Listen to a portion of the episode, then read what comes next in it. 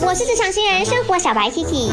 今天是 Kiki 重播 day，Kiki 重播 day，每个星期一至五记得收听还有留言哦。Let's play，麦好玩，你好，我是德婷。没有想到 Kiki 竟然来到了两百集啊！那意思就是说，Kiki 好像遇到了两百个问题呢。Kiki 真的是一个想非常多，然后遇到非常多问题的一个女子啊。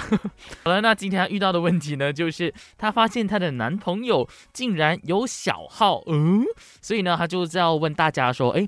开小号是不是代表那个人可能是海王呢？那其实海王呢，就代表说他同时在钓不同的女生啊，所以我们称他做海王。那讲真的，我个人是有小号的。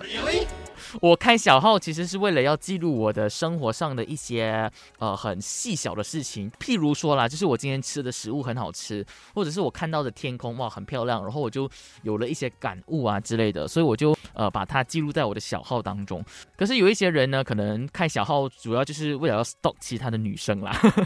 那前面他就留言说，呃，其实开小号不一定是海王啦，可能他的主要的账户呢有问题，或者是被黑了呢。那如果是闺蜜的话呢，就可以直接打电话去了解一下，才做决定。